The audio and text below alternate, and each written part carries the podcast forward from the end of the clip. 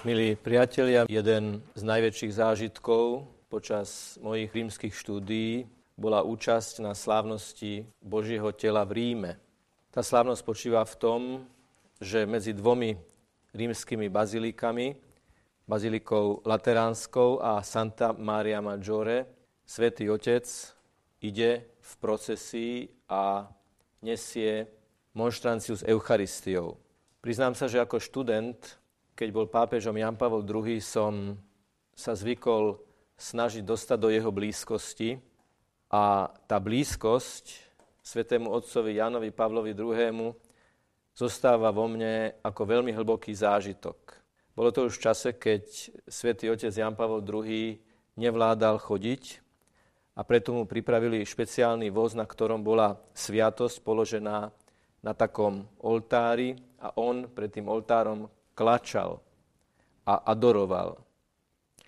Bolo zvláštne vidieť a vnímať, ako uprostred toho dynamického pohybu ľudí, prechádzajúceho auta, pohybu, bol Jan Pavel II pevne ukotvený pohľadom na biely chlieb umiestnený uprostred zlatej monštrancie.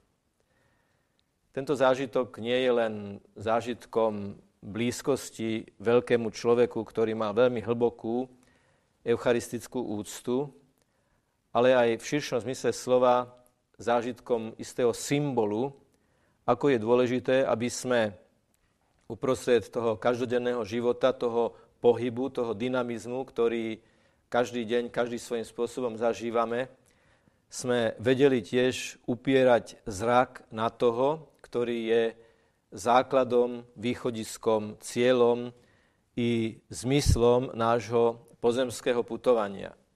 Aj z tohoto dôvodu dnes chceme hovoriť o Eucharistii. Bude to aj akási meditácia a rozímanie nad tým, čo nám pán hovorí tým, že sa medzi nami sprítomňuje ako chlieb. Vrcholným momentom dejín spásy je nám dobre známa scéna poslednej večere, keď Ježiš vzal do ruky chlieb, lámal ho, zdával vďaky a povedal, toto je moje telo, toto je moja krv, ktorá sa obetuje za vás. Je to tak silná chvíľa, tak silný moment, že Boh na túto chvíľu, na tento moment ľudskú civilizáciu dlhodobo pripravoval. Dlhodobo pripravoval ľudí na to, aby v určitom momente vývoja, duchovného vývoja dejín, dejín spásy alebo duchovného vývoja veriacich vedeli prijať skutočnosť, že spasiteľ a vykupiteľ je prítomný ako chlieb. Keby sme v biblických textoch hľadali motív chleba, ako sa tam postupne vyvíja a spiritualizuje, mohli by sme nájsť najrôznejšie motívy, najrôznejšie významové línie. My sa dnes pokúsime oprieť o jeden veľmi silný symbol, ktorý dlhodobo bol prítomný medzi ľudom, ktorý bol pozvaný, aby našiel svoju zaslúbenú zem.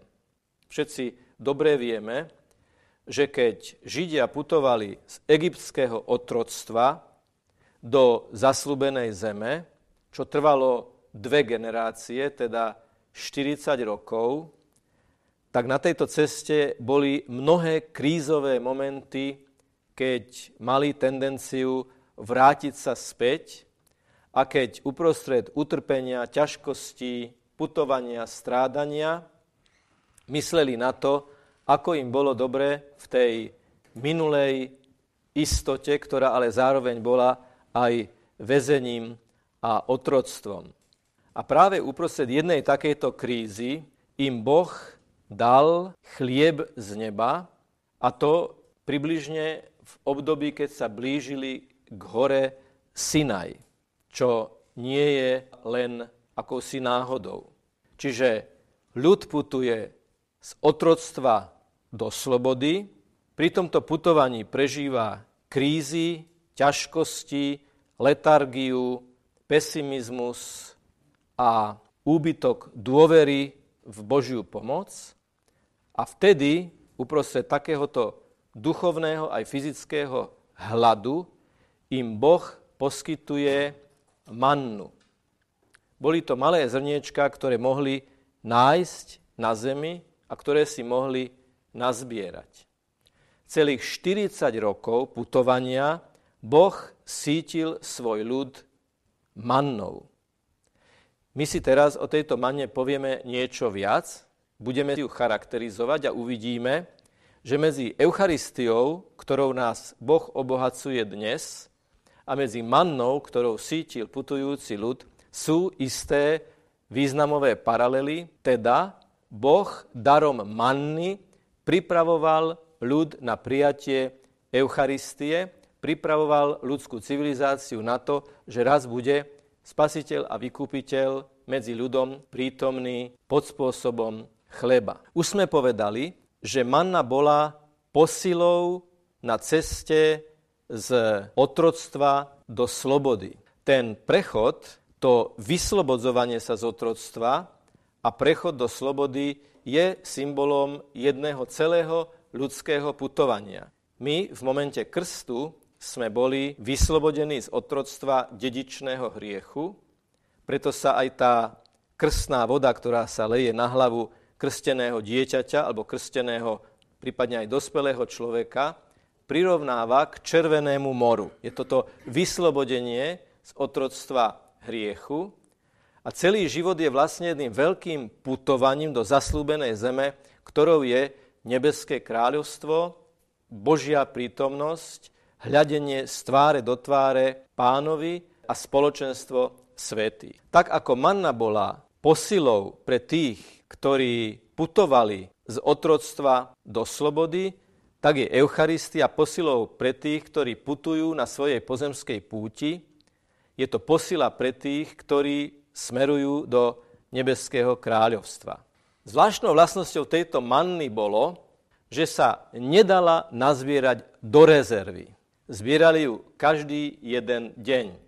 To znamená, každý jeden deň Boh preukazoval svoju vernosť vo svojich prísľúbeniach, že týmto chlebom bude sítiť svoj vyvolený putujúci národ bolo veľmi dôležité, že vždy, keď si z toho chleba nazbierali, mali si nazbierať toľko, koľko potrebujú a keby aj si boli nazbierali viac, ako potrebujú, aby tú dôveru dneška presunuli aj na zajtra, ten chlieb na zajtra skysol a bol nepoužiteľný. Zhorkol a bol nekonzumovateľný.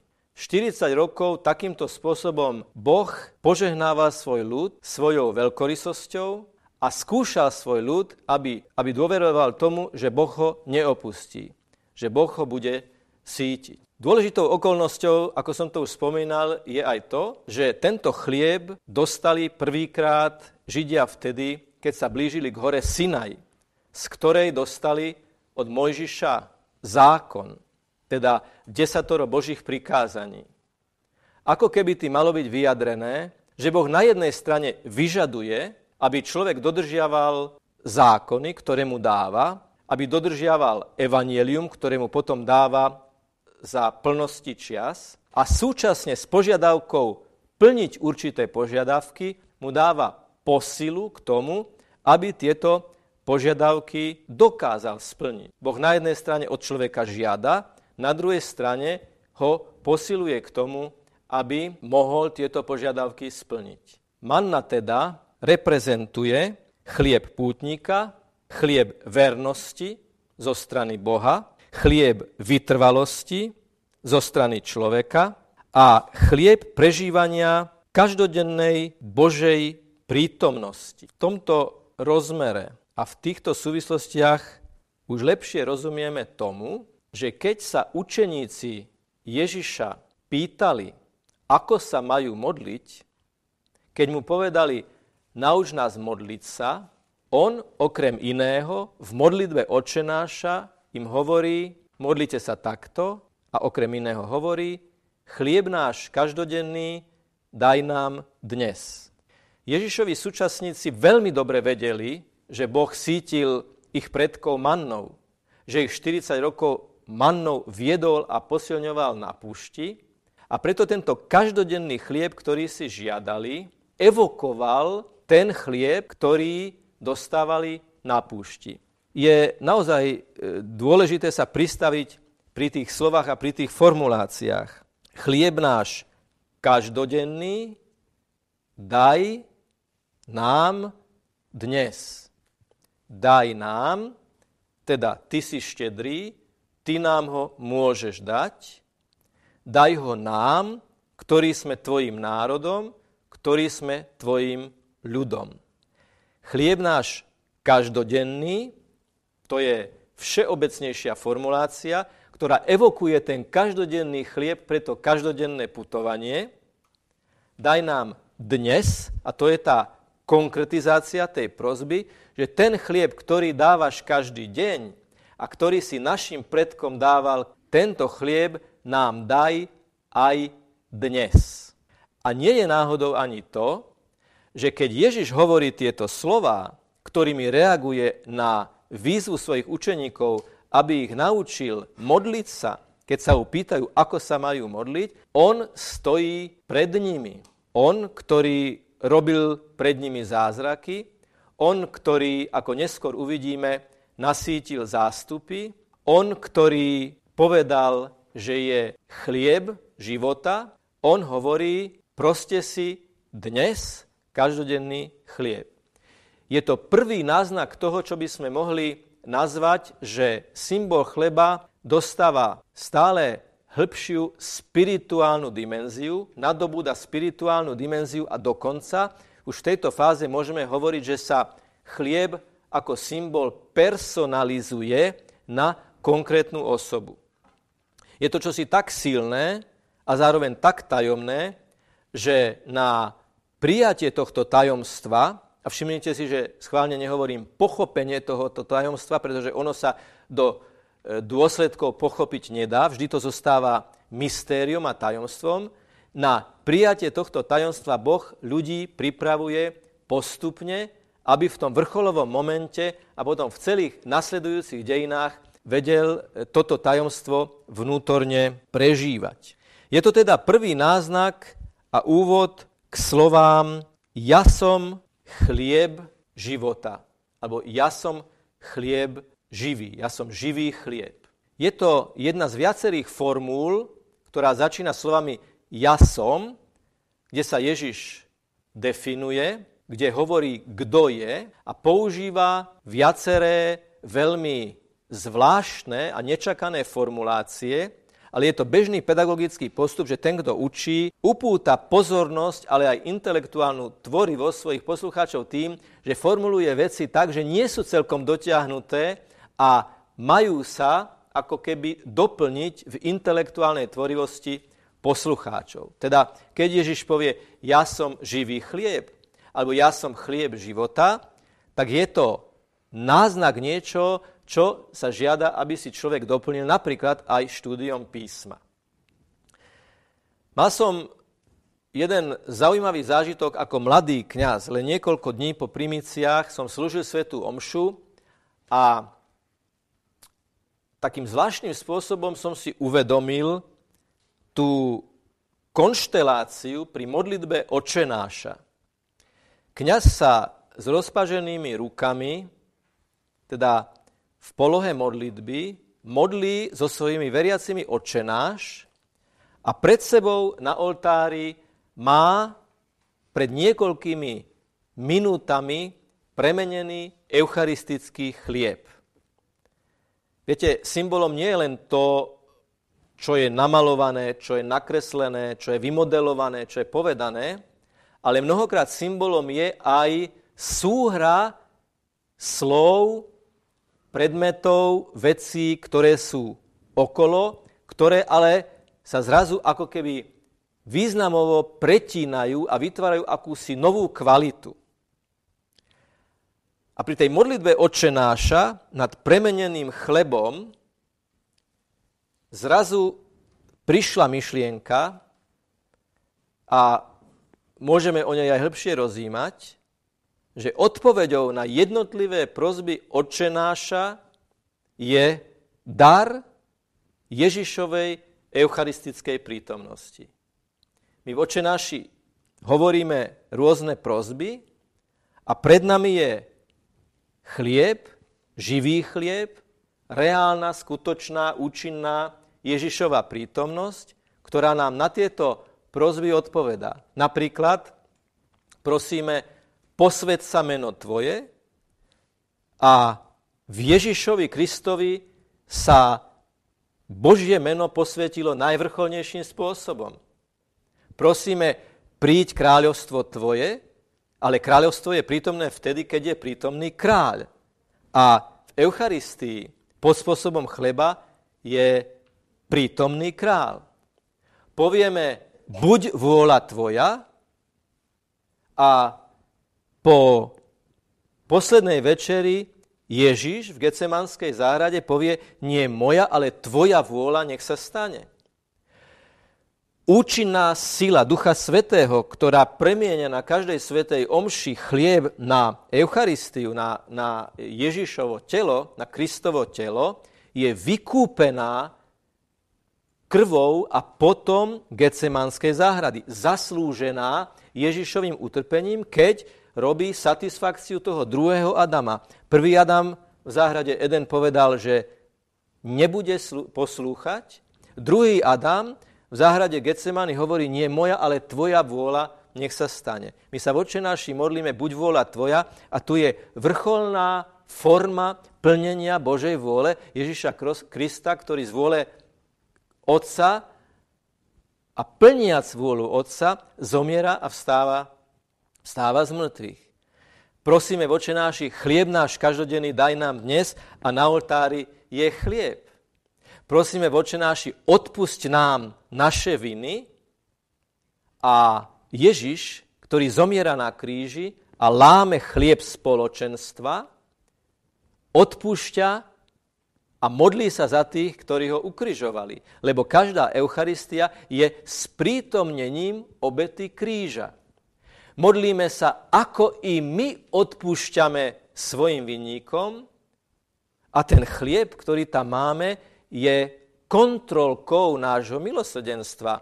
Lebo keď ho kňaz zdvihne a povie, hľa baránok Boží, ktorý sníma hriechy sveta, blažení tí, čo sú pozvaní na hostinu baránkovú, jedna z vecí, ktorú skúmame v našom svedomí je, v našom svedomí je, či sa nehneváme na niekoho so zatvrdlivým srdcom. A keď povieme zbav nás zlého, tak nám Boh hovorí, keď budeš príjmať tento chlieb, keď budeš tento chlieb príjmať do svojho srdca, tak svetá Kristova očistujúca moc ťa zbavuje zlého a posilňuje ťa v zápase s pokušením. Preto je veľmi dôležité povedať, drahí bratia a sestry, že musíme jasne rozlíšiť, či ideme na sveté príjmanie, alebo nejdeme na sveté príjmanie. Samozrejme, kto má ťažký hriech, smrteľný hriech, teda spácha vo vážnej veci, vedome a dobrovoľne ťažký hriech, ten nech sa očistí cez svet, svetú spoveď, cez sviato zmierenia.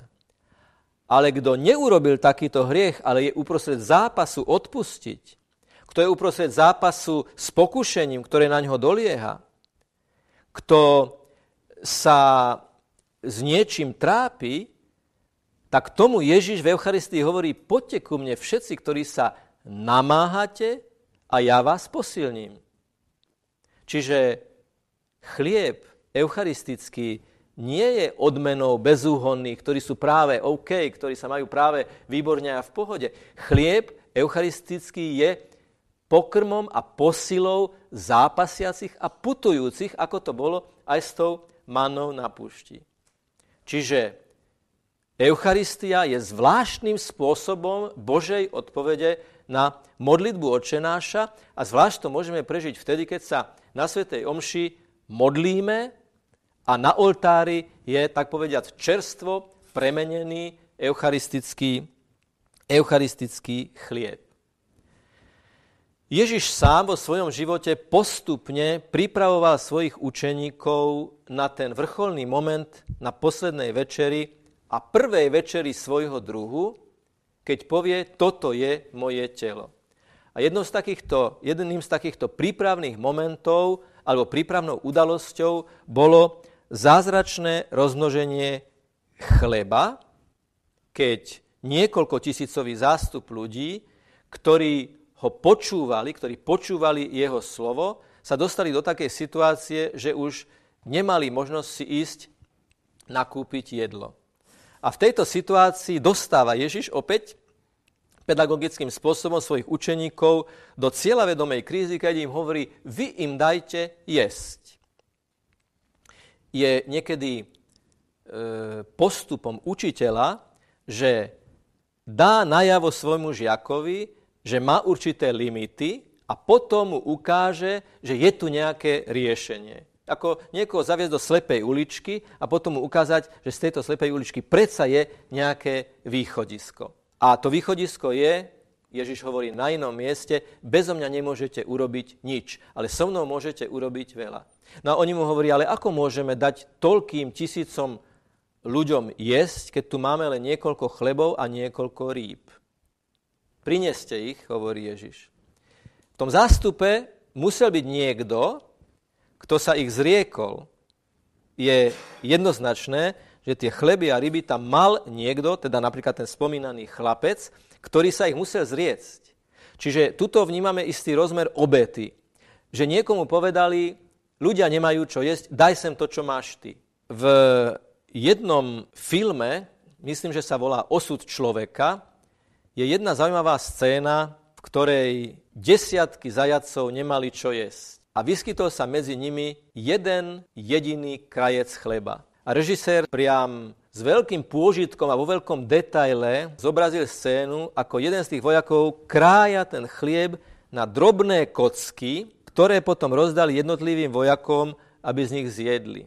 Komunistickému cenzorovi zrejme uniklo, že je to symbol prosforu, teda e, spôsobu e, príjmania typického pre e, východný obrad, byzantský obrad.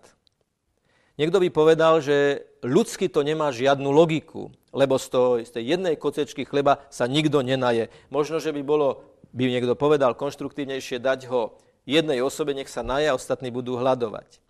Lenže tento chlieb nesítil telesne tento chlieb sítil duchovne, pretože ak sa spoločenstvo dokáže zhodnúť na tom, že nikto sa nenasíti, ale symbolicky si ten chlieb rozdelíme na rovnaké časti a každý z neho zje, s tým chlebom prijíma solidaritu ostatných, ktorí sa s ním o tú jednu kocečku chleba podelili.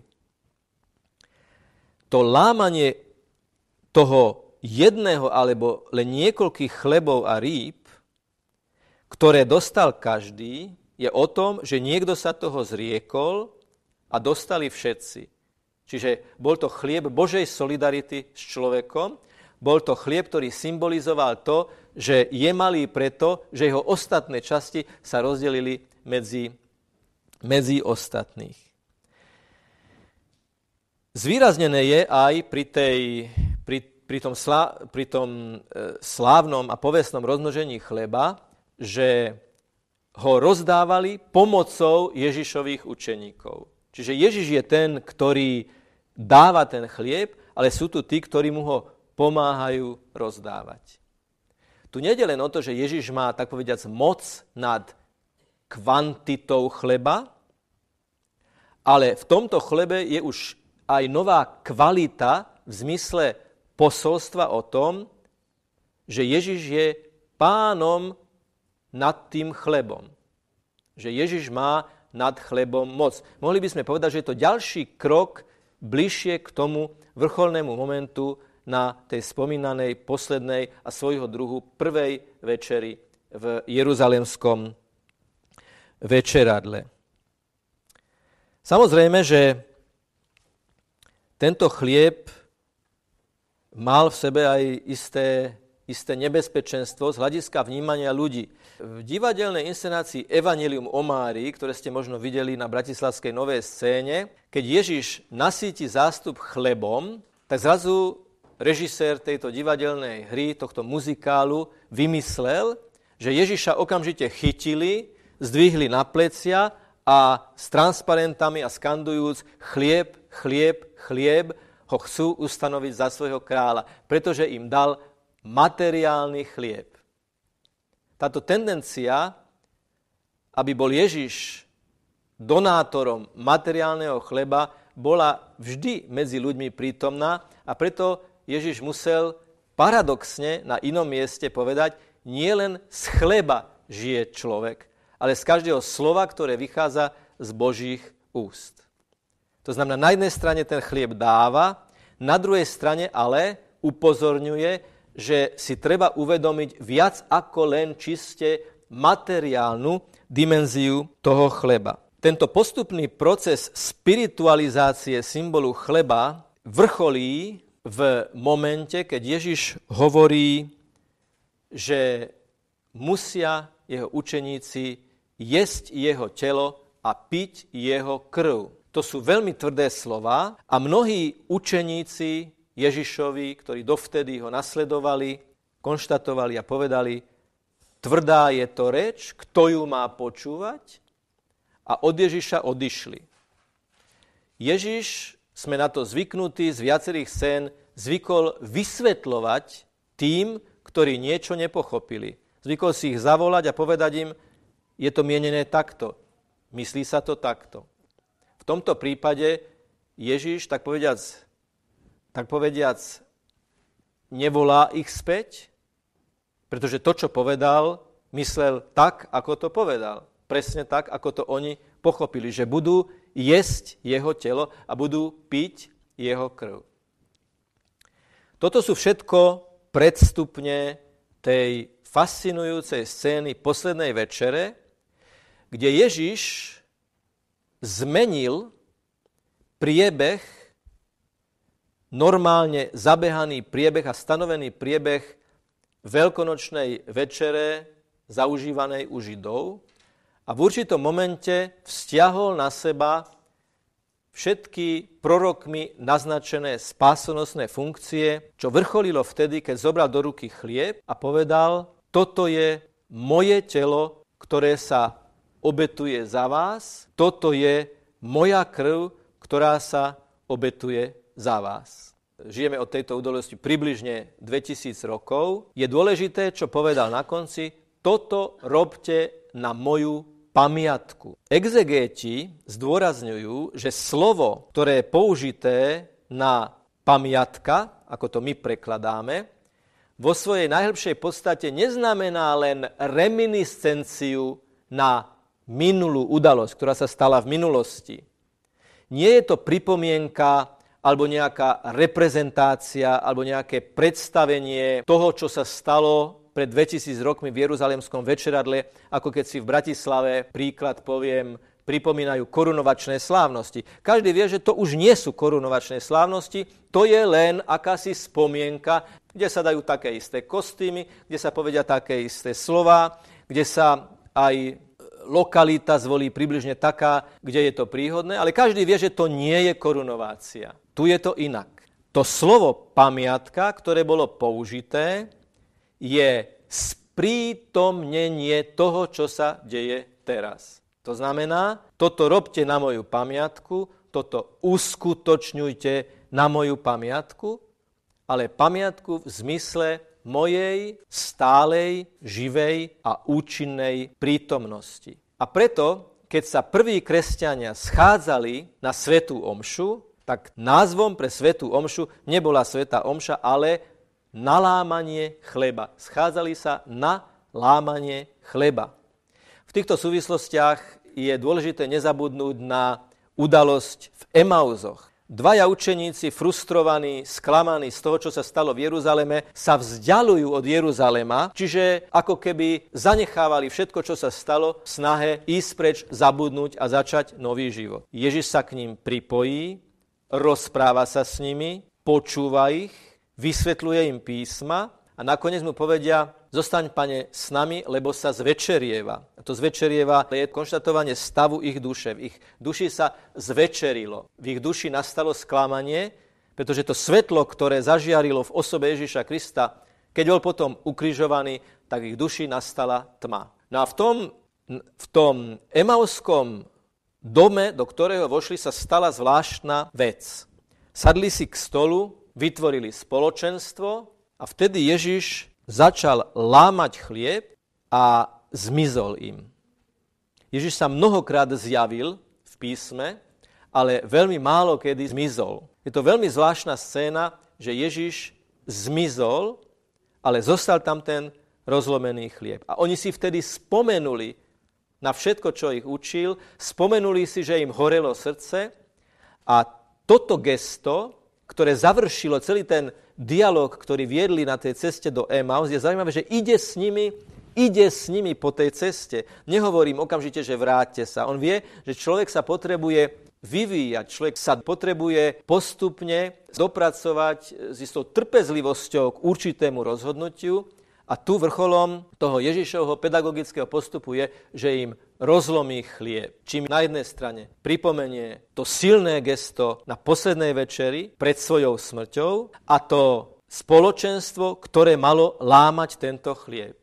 A vtedy sa emavskí učeníci rozhodli, že sa vrátia späť a odvtedy sa cez generácie a generácie schádzajú kresťania na lámanie chleba až po dnes. Preto hovoríme, že každá svetá omša je sprítomnením kalvárskej obety kríža a vrcholom svetej omše, duchovným vrcholom svetej omše sú slova, keď kňaz doslova a vždy rovnakým spôsobom opakuje slova eucharistického prepodstatnenia.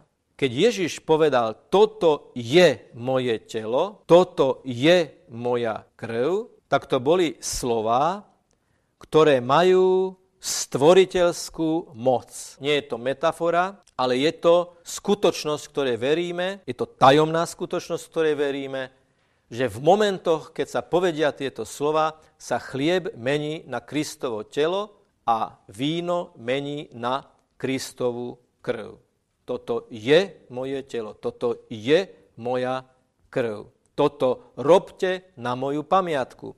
Toto hovorí svojim učeníkom, tí vkladali ruky na svojich následníkov a takto by sme mohli vidieť počas celých dejín reťaz vkladaných rúk až po dnešnú dobu. V podstate teoreticky, prakticky je to z rôznych dôvodov neuskutočniteľné, ale každý biskup by mohol odvodiť svoju vysviacku od niektorého z apoštolov. Ale vzhľadom na nedostatok archívnych záznamov, období prenasledovania a tak ďalej sa to nedá urobiť, ale toto robte na moju pamiatku sa odovzdávaním tejto moci v podstate sprítomňuje až dodnes. A tu chcem poukázať na obrovský a úžasný dar, ktorým je Svetá Omša a obrovský a úžasný dar, ktorým je možnosť eucharistickej adorácie a do toho zahrnutý dar prijímať pána Ježiša pod spôsobom chleba, ktorý je nalámaný. Toto slovo, ktoré sa používa viackrát, vzal ho, lámal a dával svojim učeníkom hovoriac, má v zásade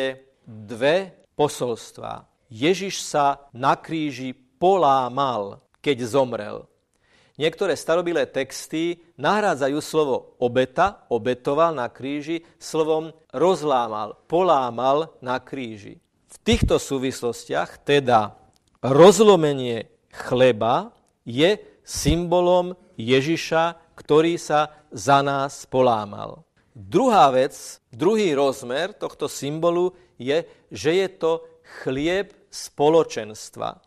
Keby ste prišli do kuchyne a videli by ste tam krajec chleba, tak je to krajec chleba. Konštatujeme len tú vec. Vidíme tam krajec chleba. Ale keby ste videli krajec chleba rozlomený na poli alebo nakrájaný na viacero častí, už by ste povedali, je to krajec chleba, ktorý niekto rozdelil pre tých, ktorí prídu, pre viacero ľudí. Je to akási dynamizovaná forma toho chleba, ktorý už je určený na rozdelenie viacerým. Čiže rozlomený chlieb je chlebom spoločenstva, ktoré sa ide sítiť jedným chlebom. Napriek tomu, že na svätých omšiach príjmame kompaktné okrúhle hostie, premenené samozrejme, teda Eucharistiu, je to ten rozlámaný, nalámaný chlieb pre spoločenstvo. Hovorí sa, že odborníci na stravovanie vedia odhadnúť podľa určitých skupín ľudí, podľa určitých znakov, ktoré majú určití ľudia,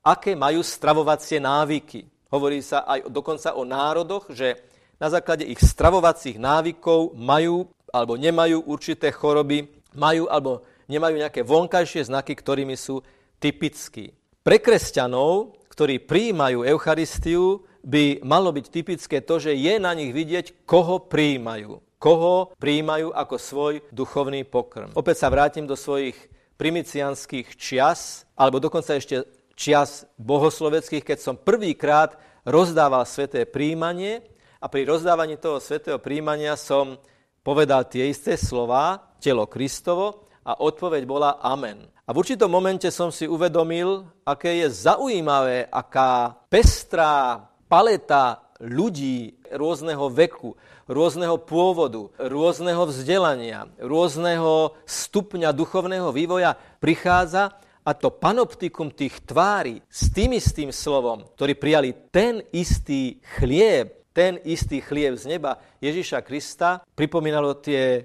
slova svätého Pavla. Hoci sme rôzni, máme účasť na tom istom chlebe. Čiže keď delíme chlieb, to nie je len o tom, že jeden chlieb rozdelujeme medzi jednotlivých členov spoločenstva, ale je to aj o tom, že je to chlieb, ktorý zjednocuje, pretože hoci sú tí ľudia, bratia a sestry, takí veľmi rôzni, ten, ktorý im dáva ten duchovný impuls do srdca, je jeden a ten istý. Je to ten istý Ježiš Kristus, ktorý k nám hovorí cez evanielium a ktorý sa nám dáva cez chlieb.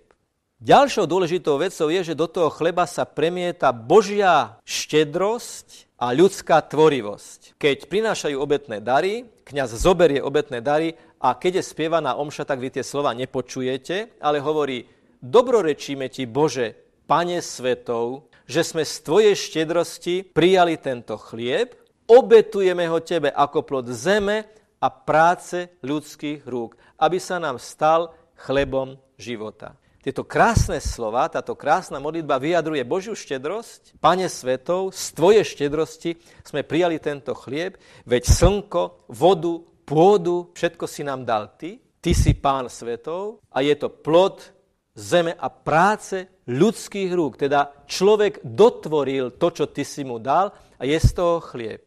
A toto prinášame na oltár ako, ako primície, aby sa to prinieslo Bohu ako vďaky vzdanie za jeho dary, dary, ktoré sme už doplnili cez našu tvorivosť. Rovnako je to keď sa prináša víno. Dobrorečíme ti, Bože, Pane Sveto, že sme z Tvojej štedrosti prijali toto víno, obetujeme ho Tebe ako plod viniča a práce ľudských rúk, aby sa nám stalo duchovným nápojom. A potom, a to je ten už viackrát avizovaný vrcholný moment, kňaz v určitom momente svätej Omše aj sa zohne, aj spomalí dikciu a povie, toto je moje telo, toto je moja krv.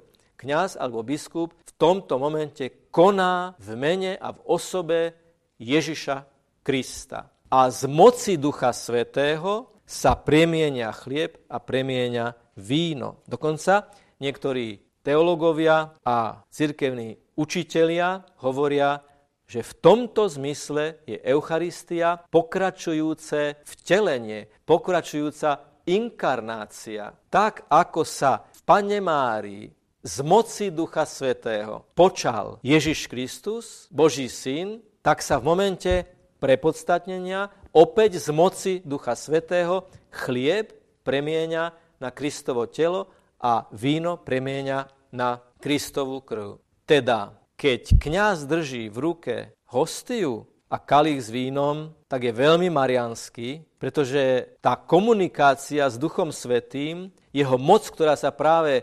uskutočňuje, veľmi pripomína ten čas a tú dobu, keď Mária povedala, nech sa mi stane podľa tvojho slova. A každý veriaci, ktorý príjima pána Ježiša pod spôsobom chleba, keď povie amen a príjme ho do srdca, je tiež veľmi mariánsky, pretože spolu s pannou Máriou hovorí amen pri tom svetom príjmaní, teda nech sa stane, ja ťa, pane, chcem prijať do môjho srdca, nech sa mi stane podľa tvojho slova a chcem vo svojom živote, vo svojom konaní, vo svojom každodennom budovaní vzťahov plniť tvoju vôľu a tak povediac rodiť Ježiša Krista do každého prostredia, v ktorom sa nachádzam. Lebo Ježiš sám hovorí, kde sa dvaja alebo traja zídu v mojom mene, tam som aj ja medzi nimi. Teda, keď prichádzame v jeho mene, v mene lásky a tú lásku chceme odozdávať, prinášame nejakým spôsobom Ježiša Krista. Lebo je to ním inšpirovaná láska. A tak v tejto prednáške a v tomto rozjímaní